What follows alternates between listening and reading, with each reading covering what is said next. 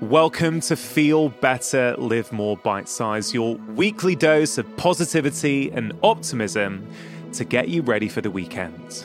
Today's episode is brought to you by AG1 from Athletic Greens, one of the most nutrient dense whole food supplements that I've come across.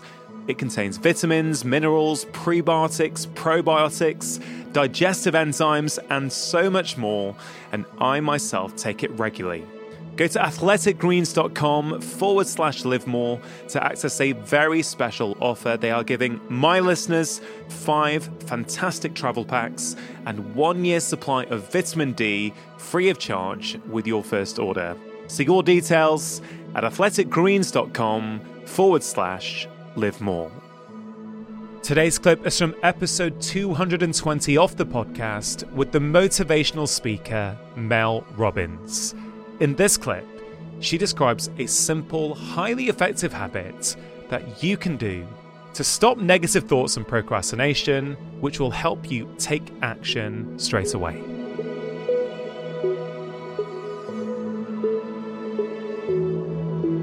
What do you think is the main reason why people, despite knowing what they should be doing, struggle? They procrastinate, they have these negative thoughts that get in the way of them taking action.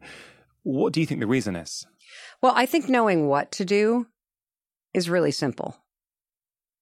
I'm serious. Like, if you, in any area of your life where you feel stuck, you know what you need to do to move the needle, to improve the situation at work, to change your career, to improve your health, to make yourself happier, to work on your marriage.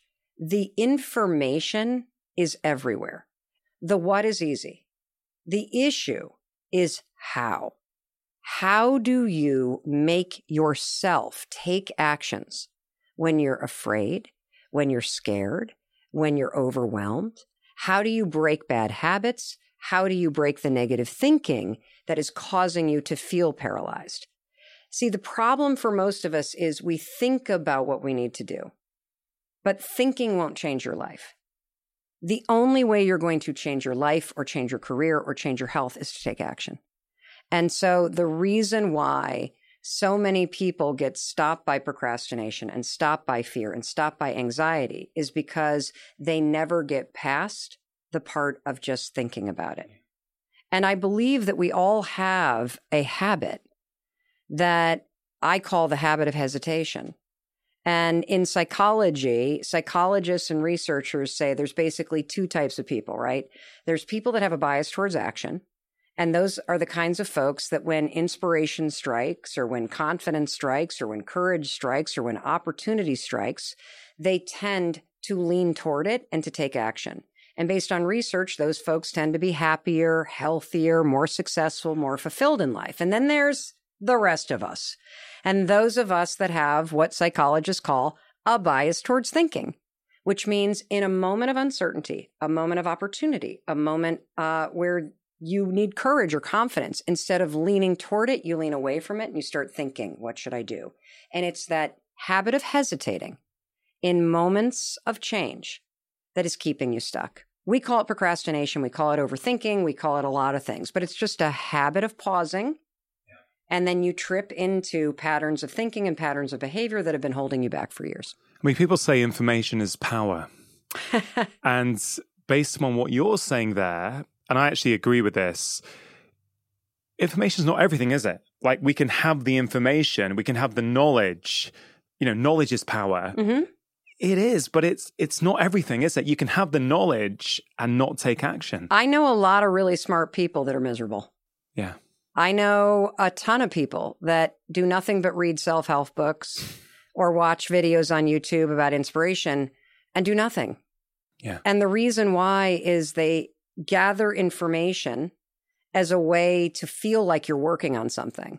And learning is a really important thing to do. Like understanding, becoming more self aware, it's critical to you improving your life. It's critical to you being happier and more fulfilled. If you don't understand yourself and you don't understand the patterns of thinking the patterns of behavior that are keeping you stuck, you'll never be able to break them and replace them. But you can get yourself comfortable with learning and duping yourself into thinking that somehow being smarter about what you need to do to be healthy will make you healthy. That's Yeah. not true. Just like reading about launching a business doesn't launch a business. And so, what's so elegant and simple and empowering about the five second rule or all the other simplistic stuff that I tend to share with the world, because that's the stuff that works for me, is that these are all tools that cut through the bullshit that's holding you back.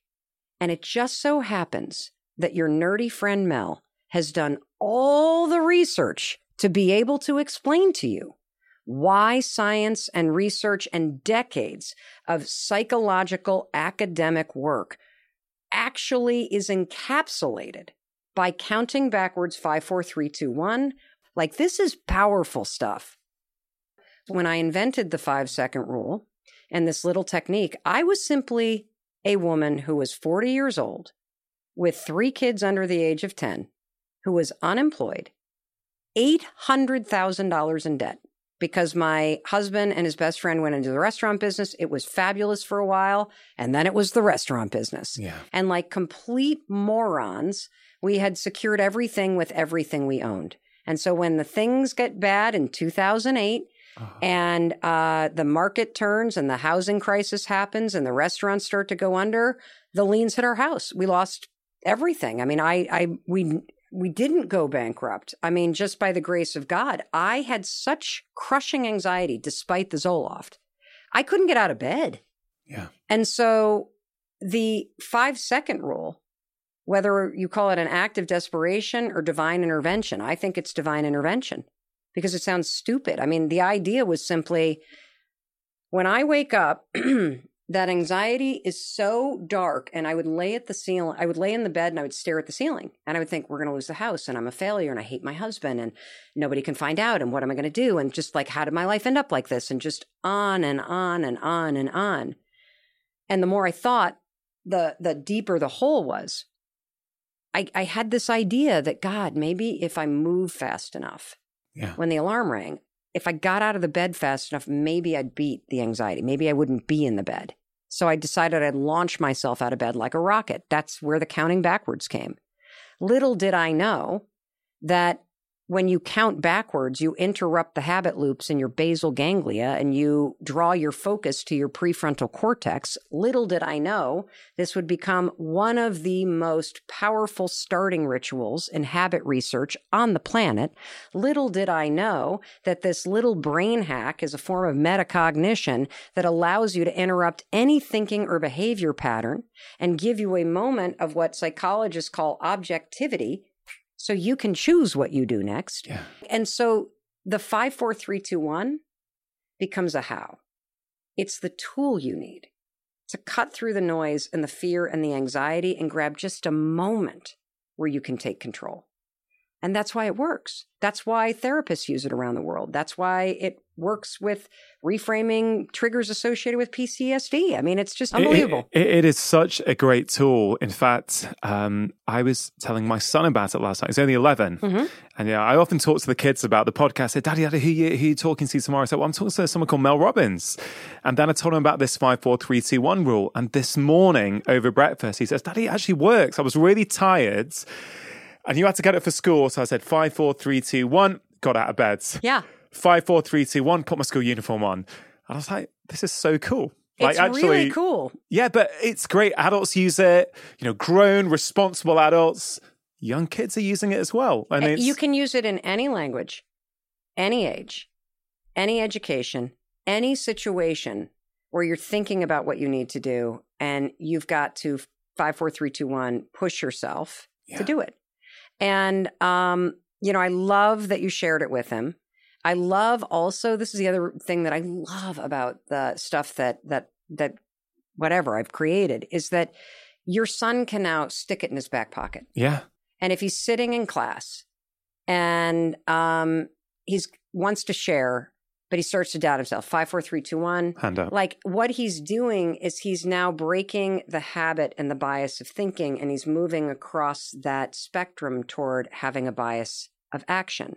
And of course, what we know about confidence is that confidence does not begin with believing in yourself. Confidence begins with the willingness to try. And so the five second rule is so powerful for developing confidence because it's a tool you use to push yourself to try when you're full of doubt. And when you try and you raise your hand in class, or you speak up more at work, or you ask for the raise, or you hit send on the email, when you try, you might fail, but you Yeah. gain a little competency. And that competency makes you a little bit more willing to try next time. And so that's where this competence competency habit loop comes in. And the the the linchpin to it is now you've got a tool, five, four, three, two, one, to push yourself to say, all right, I'm in. I'm gonna try. I'm Yeah. bet on myself. And it sounds dumb. You know, like it's not like, and here's the other thing. And you and I were just talking about this. I think that that that life is so freaking overwhelming. Yeah.